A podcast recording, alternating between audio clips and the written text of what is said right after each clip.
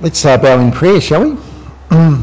Father, we want to thank you for this opportunity now to focus on your word. We thank you for your Holy Spirit who guides us into all truth, who uh, takes these uh, great truths of the gospel and uh, impresses them upon our minds and our hearts. And Father, we pray that uh, we would be able to focus, concentrate on what you're saying to us today and that what you say to us would not simply be uh, a matter of uh, uh, academic interest, but rather that it would impact upon our lives. And we pray this in Jesus' name. Amen.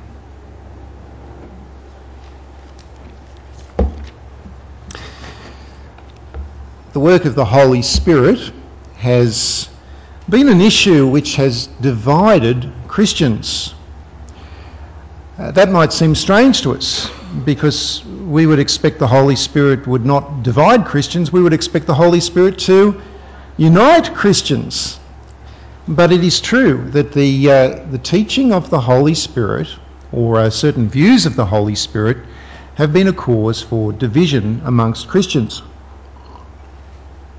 Because, on the one hand, uh, there are some Christians who say that other Christians have ignored the Holy Spirit, uh, that they have uh, had a doctrine of God the Father and God the Son, but uh, have been very weak on the doctrine of God the Holy Spirit, and that the result of that has been a faith which is dry, uh, intellectual, um, ceremonial, and lacking in life. Uh, on the other hand, there are Christians who said, well, no, that's not true. And that they've said that some of the expressions of the work of the Holy Spirit that are talked about by other Christians may in fact not be works of the Holy Spirit, that there may be other ways of explaining those particular experiences. And then for many Christians, it's all just a bit confusing, isn't it?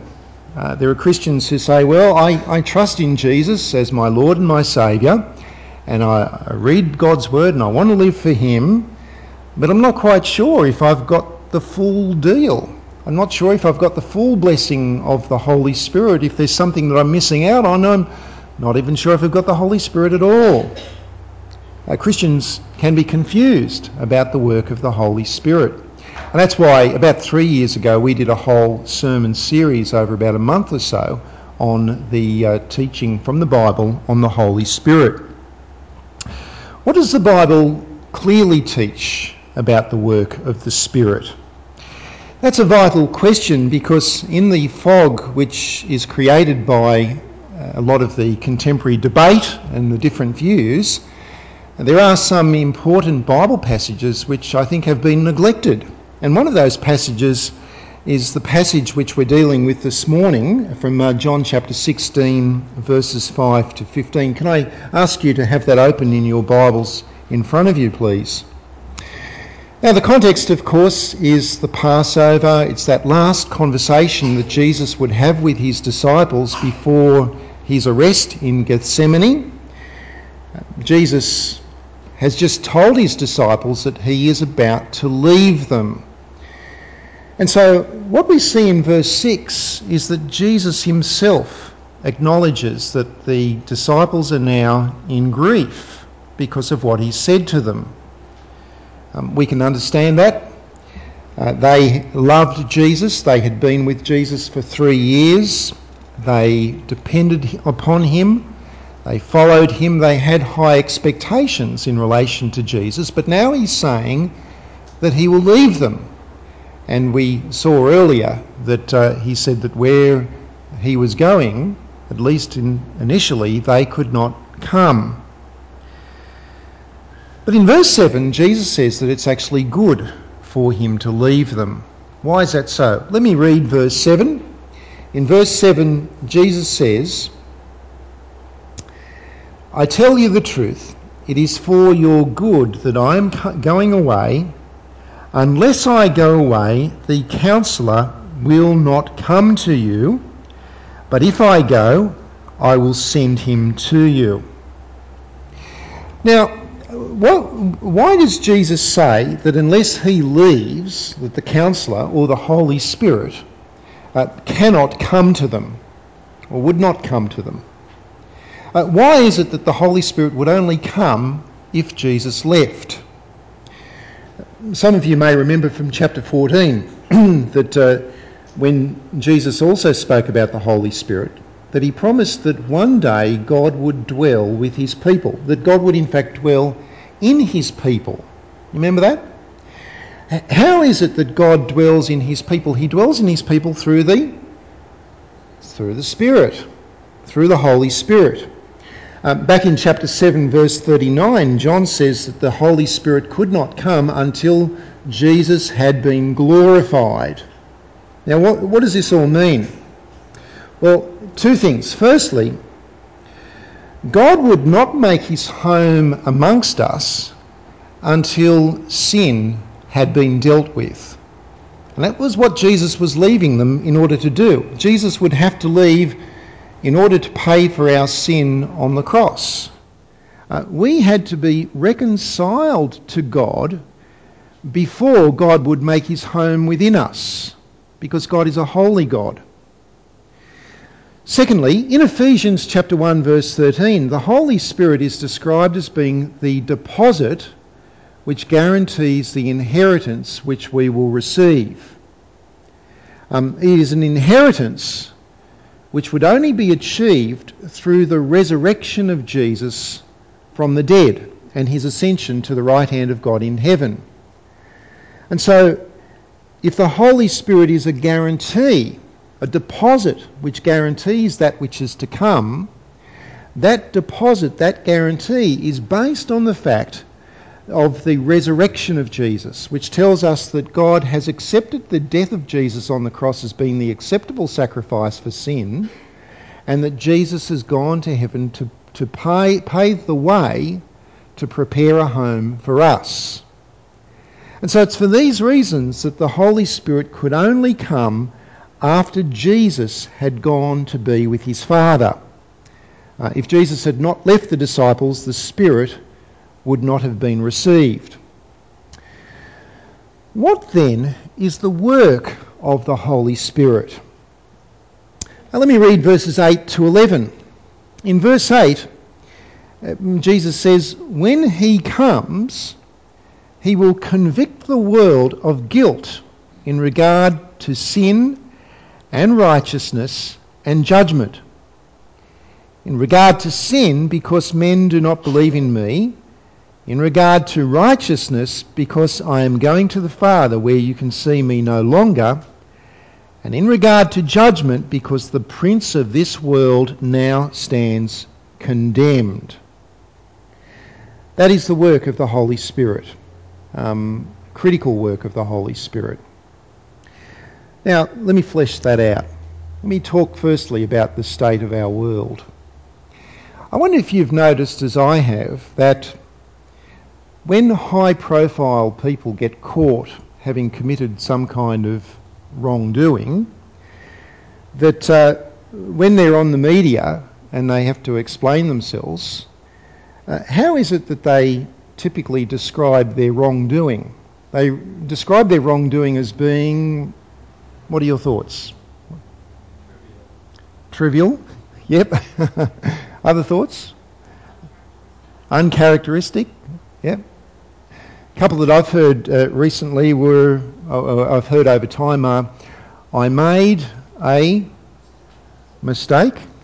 Now, I don't know about you, but I remember when I was at school, you know, when I made a, a mistake, that meant that I added something up incorrectly that I was intending to do something else, but I just made a mistake and got it wrong. Uh, but they say I made a mistake or I made an error of judgment. And so it's kind of like a morally neutral uh, position that they're taking. They're, they're, not saying that I did anything uh, wrong, uh, it's just that I made a mistake or an error of judgment. Um, Justice Marcus Einfeld is a retired judge of the Federal Court of Australia and of the Supreme Courts of New South Wales, Western Australia, and the ACT. And an eminent uh, international lawyer. In 2006, his car was snapped by a speed camera and it was snapped because the, the car was exceeding the speed limit and he was issued a fine of $77. In an effort to avoid losing points on his licence, he contested the fine, and in order to do so, he lied. Uh, what, what he said was that on that particular day, that he wasn't even driving his car. He said that he had lent his car to a friend, a lady friend who was visiting from America, and that she was driving on that day, that she was responsible, and that she had gone, now gone back to America. Uh, one uh, keen journalist uh, did some investigations of this lady and discovered that she, she was dead, and she'd been do- dead for a long time. And so when this was raised with uh, Justice Einfeld, he said, Well, no, actually, that's another lady with the same name, but the person I lent the car out to, she also lives in America, and she was.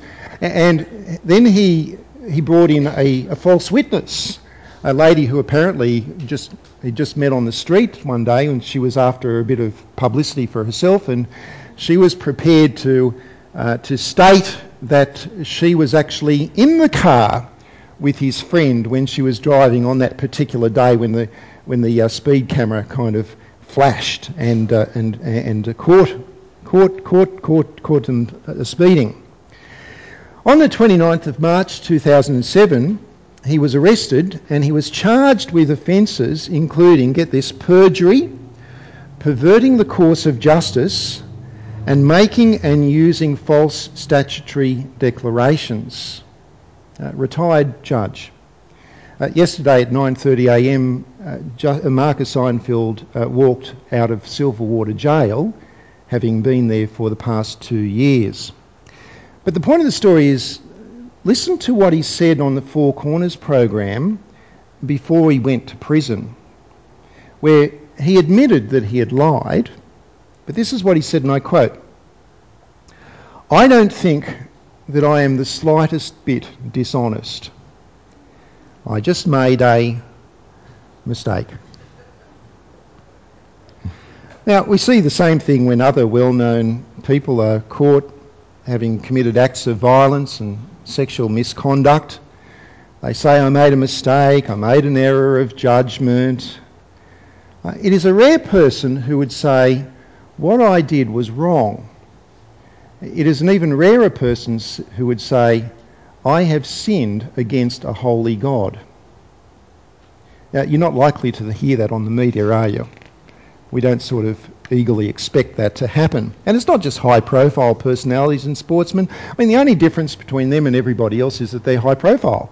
They're the ones who are likely to get on television and have to explain themselves. Uh, the truth is that uh, in our, you know, most people are just the same. Why is it so? The Bible uses the term the world in a couple of different ways. One of the main way, re, ways that the Bible uses the term the world is to describe the world as it is ruled by the evil one. Uh, in the fallen state, we are blinded to the truth by Satan. And so people think that they are good enough. People think that there's basically nothing particularly wrong with them, uh, that they are good enough, or at least they're better than most other people, at least they just, or at least I'm just normal. And what it means is that there is this lack of recognition from people that they need someone to save them from God's judgment. They don't need a saviour. And so in verses 8 through to 11, Jesus says that when the Holy Spirit comes, that he will convict the world. Now, I'll say a bit more about conviction in a few moments, but uh, here it's not using convict in terms of a uh, legal sense, it's convict in terms of a change that takes place in a person uh, an attitude which results in a response. The Holy Spirit will convict the world in regard to three things. Firstly, sin. Because in verse 9, Jesus says, because men do not believe in him.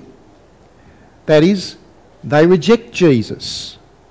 And the reason they reject Jesus is because they don't acknowledge who he is, but more than that, they don't believe that they are sinful. They don't believe that they need a saviour. Secondly, the Spirit will convict men in regard to righteousness.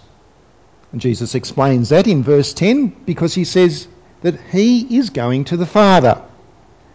That is, when Jesus was with them, he was the embodiment of God's righteousness. In fact, his righteousness exposed their unrighteousness.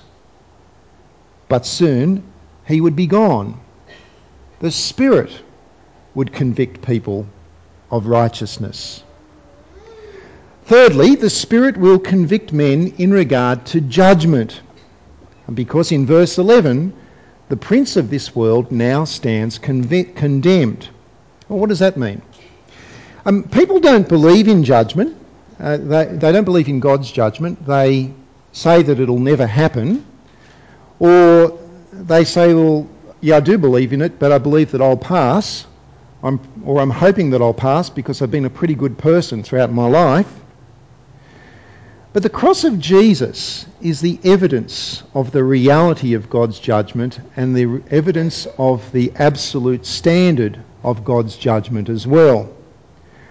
Uh, on the cross, Jesus bore our judgment so that the power that Satan had over us and remember, what is the power that Satan had over us? The power that Satan had over us is the pointing finger of accusation. Uh, without our sin being dealt with, uh, Satan is able to point the finger at, us and say guilty.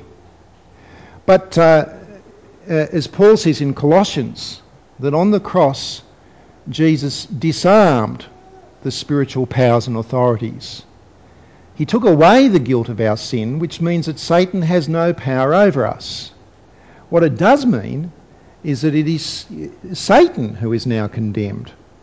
People looked at the cross and they thought that Jesus was condemned.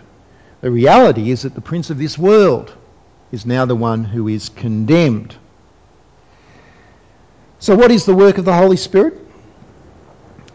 Uh, his work is not just to teach us these things, uh, or even to persuade us about these things. No, what does he come to do? He comes to convict us of the truth of these things. Um, when you are convicted by a certain matter, uh, what does that mean? Well, it's not just that you understand it. It's not even that you believe it. It's that your understanding and your belief compels you to act, compels you to change, compels you to be committed. That's what you mean when you say, I really feel convicted about something, don't you? That you've got to change. And that is the work of, God's Holy Spirit. The work of the Spirit is to take these gospel truths about sin, righteousness, and judgment and to so impress them upon our hearts that uh, it is akin to having a heart transplant, uh, to being given new life, to becoming a changed person. And this is not new uh, when Jesus spoke this. This is the sort of thing that the prophets had been speaking about for hundreds of years. In fact, in Ezekiel chapter 36, about 800 years before Christ, when Israel was in, in exile, have a look at what uh, God said through Ezekiel in uh, verses 26 and 27. I've printed it for you on your sheet so you don't have to look that up. Uh, this is the big promise in Ezekiel 36. God says, I will give you a new heart, and I will put a new spirit in you. I will reach in and I will remove from you your heart of stone and I'm going to give you a heart of flesh. I will put my spirit in you. And it goes on to say, and move you to live obediently to me. Great promise, isn't it? And that's the work of God's Spirit. To take cold, spiritually dead, rebellious hearts and replace them. What does that mean in practical terms in the life of a person? It means that people are changed. It, it, means that instead of being proud and arrogant and cold towards God and self righteous, that a person becomes humble and honest about sin. You know who the hardest people are to, the people most unlikely to turn to Christ? It's the pers- people who think that they are good enough. And God actually needs to, to take that away from them, to help them to see more clearly uh, how they actually do stand uh, before a holy God. So the Holy Spirit changes people's hearts and melts their pride so that they become humble and honest about sin, so that they seek after God's forgiveness and rejoice as they place their trust in Christ and then want to live for Him. Have you experienced that? You know what I'm talking about? You've seen God at work in your life and in the lives of those around you. You know, these days, uh, there are people who are seeking after all kinds of great and spectacular miracles from the Holy Spirit. And there are places where you can go where they claim that that's what will happen if you go to, to that particular church or that particular place. But the greatest miracle of the Spirit, friends, is this it is to change hearts. It is to draw men and women and boys and girls to a point in their lives where they'll put their trust in Jesus and then bear the fruit of the Holy Spirit that we talked about uh, last week. That's the work of the Spirit in the world. But in verse, as we move on in the passage, in verses 12 through to 15, the Holy Spirit, Jesus promises, would also be at work in the disciples. Let me read a couple of verses for you. Verse 12. Jesus says to them, I have much more to say to you, more than you can now bear. But when He, the Spirit of truth, comes, He will guide you into all truth. He will not speak on his own, he will speak only what he hears, and he will tell you what is yet to come. So, again, their context Jesus, their teacher, is about to leave them. And I've got to ask you the question from what you know of the disciples, do you, really, do you think that they were ready? Uh, do you really think that they understood the significance of the cross? No. Uh, do you think that they understood anything about God's plan and, and, and plan and purpose for the future of the world? No. Do you think that they had the knowledge to write scripture? Uh, do you think that any of them could have stood up and preached a sermon to a large crowd of people explaining who Jesus is and why he had to go to the cross and how people ought to respond? No way. No way. Uh, they were unable to do those things.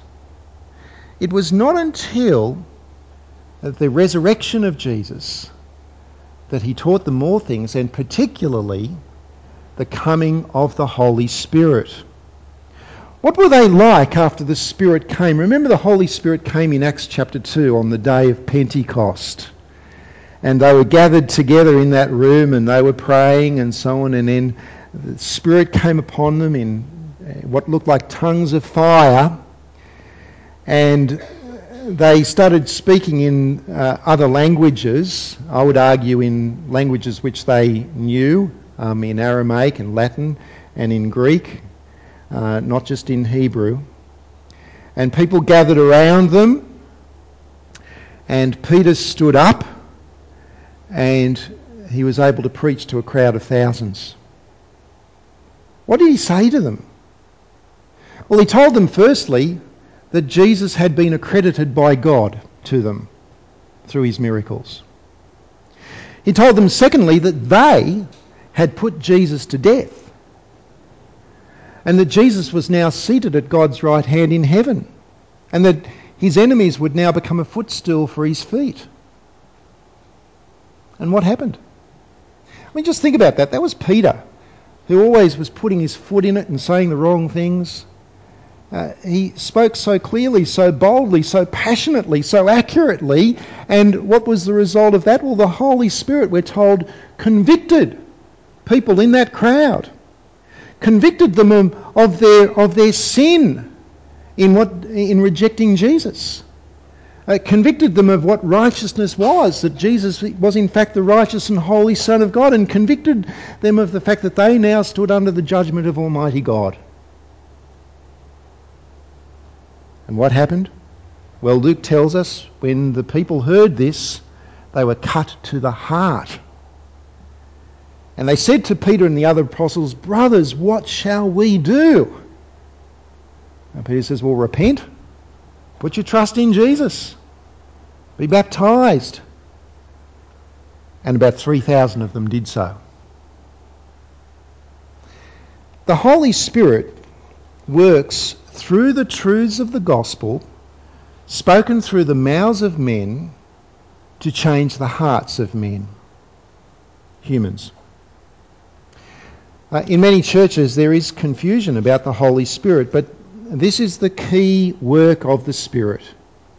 If there is, if there is one truth about the Holy Spirit that you need to understand and comprehend, it is this that he changes people's hearts, that he draws people to Jesus and works in their lives that they might have the fruit of the Spirit. and it has enormous implications, especially if we are people who desire for other people to become Christians too. Because what it does is it gives us confidence in the great truths of the gospel Sometimes when we think about our community and our nation and the people that we know, uh, we can wonder to ourselves, could we ever persuade them to put their trust in Jesus and start living for God? And it seems impossible, doesn't it? Um, the big temptation is to therefore resort to other strategies, um, to resort for example, to gimmicks or to uh, preach a message and to share a message which says nothing about sin and righteousness and judgment. There's a controversy that's happening right now over a new book that's been published. The book's called Love Wins. Has anyone heard of the book Love Wins? Okay um, by a guy called Rob Bell, I think. And he's doing the big book promotion tour around the United States at the moment with interviews on television and radio and so on to uh, promote his uh, book. Uh, he's the uh, pastor of a very popular megachurch in, I think, Chicago, if I'm not mistaken. And what he claims is that ultimately all people will be saved even those who reject Christ in this life. I have not read the book. I'm not sure that I want to invest time that you pay me for to be reading such a thing. Uh, instead, I went for the quick option and I watched a video of him explaining what he said was his gospel, his message. And in his gospel message, he said nothing about sin, nothing about righteousness, nothing about judgment. Uh, it was all about joining God's community and being part of what God is doing in terms of loving people and loving our world and living in community with other people and so on. It's interesting that the reason it was brought to my attention is because the secular media is doing interviews with him and I watched a uh, one interviewer interview him on secular media on NBC, I think it was, or MSNBC. And the interviewer said, Hang on a moment. It seems to me that what you're doing is that you're denying the fundamental claims of Christianity. Uh, he says, aren't you, aren't you just changing the message and getting rid of the hard bits uh, be, to make it more palatable so as to draw more people in? He says, I put it to you that that's what you've done in your book. And the guy goes, Oh, no, no, no, no, no, no, I haven't done that, of course. Well, friends, when we think about our non Christian friends and the people that we know, and when we think about how stubborn people are towards God, we can wonder. And we can wonder, you know, if I speak the gospel truthfully, and if I don't sort of cover over the hard truths, then, you know, unless I don't speak it truthfully, they'll never believe. But if I do speak it truthfully, uh, they, they, they won't believe. And so we, we, we have concerns about, um, we, we lose confidence in the actual message. And in one sense, that's fair enough because without God's Spirit, the answer is no. Without God's Spirit, uh, they will not be convicted that they are sinners in God's sight. Without God's Spirit, they will not be convicted of the righteousness of God. Without God's Spirit, they will not be convicted of the reality of judgment. Without God's Spirit. And that's why that is the work of the Spirit, who miraculously convicts people of the truth of the gospel. And so the work of the Spirit means that we can be confident in proclaiming the gospel as it is. And we must never compromise that message. Instead, what it means is that we should be people of prayer. We should be people who acknowledge that without the work of God's Spirit that it is impossible for anyone to turn back to God. And so therefore we ask God earnestly continually.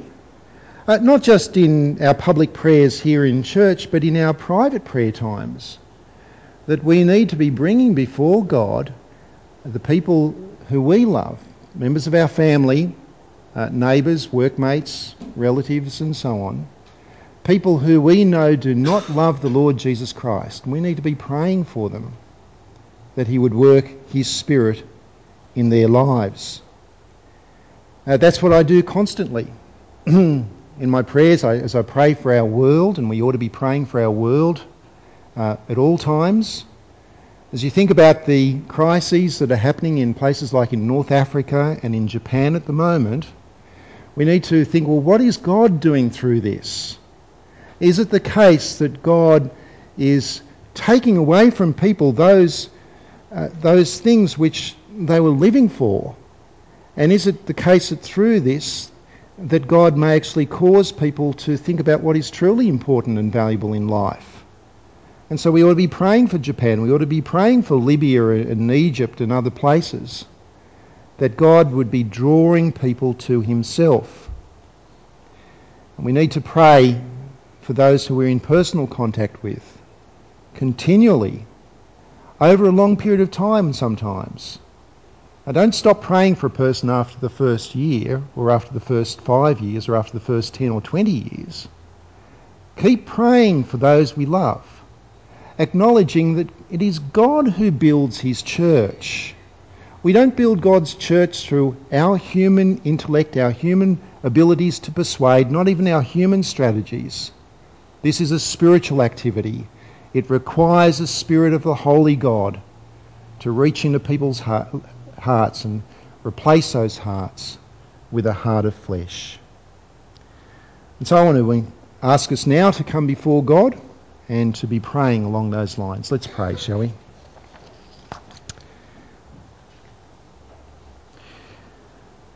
Father, we thank you for your Holy Spirit because we acknowledge that in our fallen state that uh, we would be proud and arrogant and that we would not turn to you. We thank you that you've worked in our lives, softened our hearts, help us to trust in you, And we pray that through the work of your Spirit that you would be working on an ongoing basis, making us people who are more loving, more compassionate, more forgiving.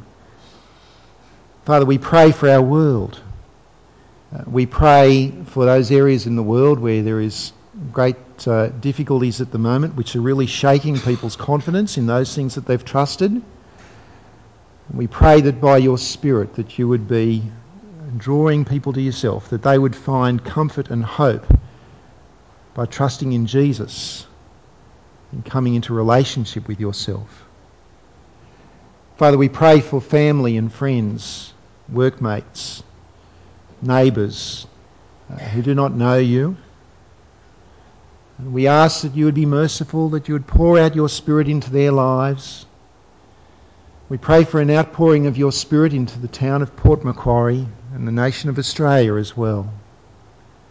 That you would be pleased to humble us and draw people to yourself. And we pray that we would be confident in the gospel, that uh, we would not be sucked into uh, the uh, pressure that says that we need to create a more palatable message. Father, that is so untrusting in you. And we pray that we would be faithful to the gospel and we would trust that you will do your work of building your church. We ask in Jesus' name. Amen.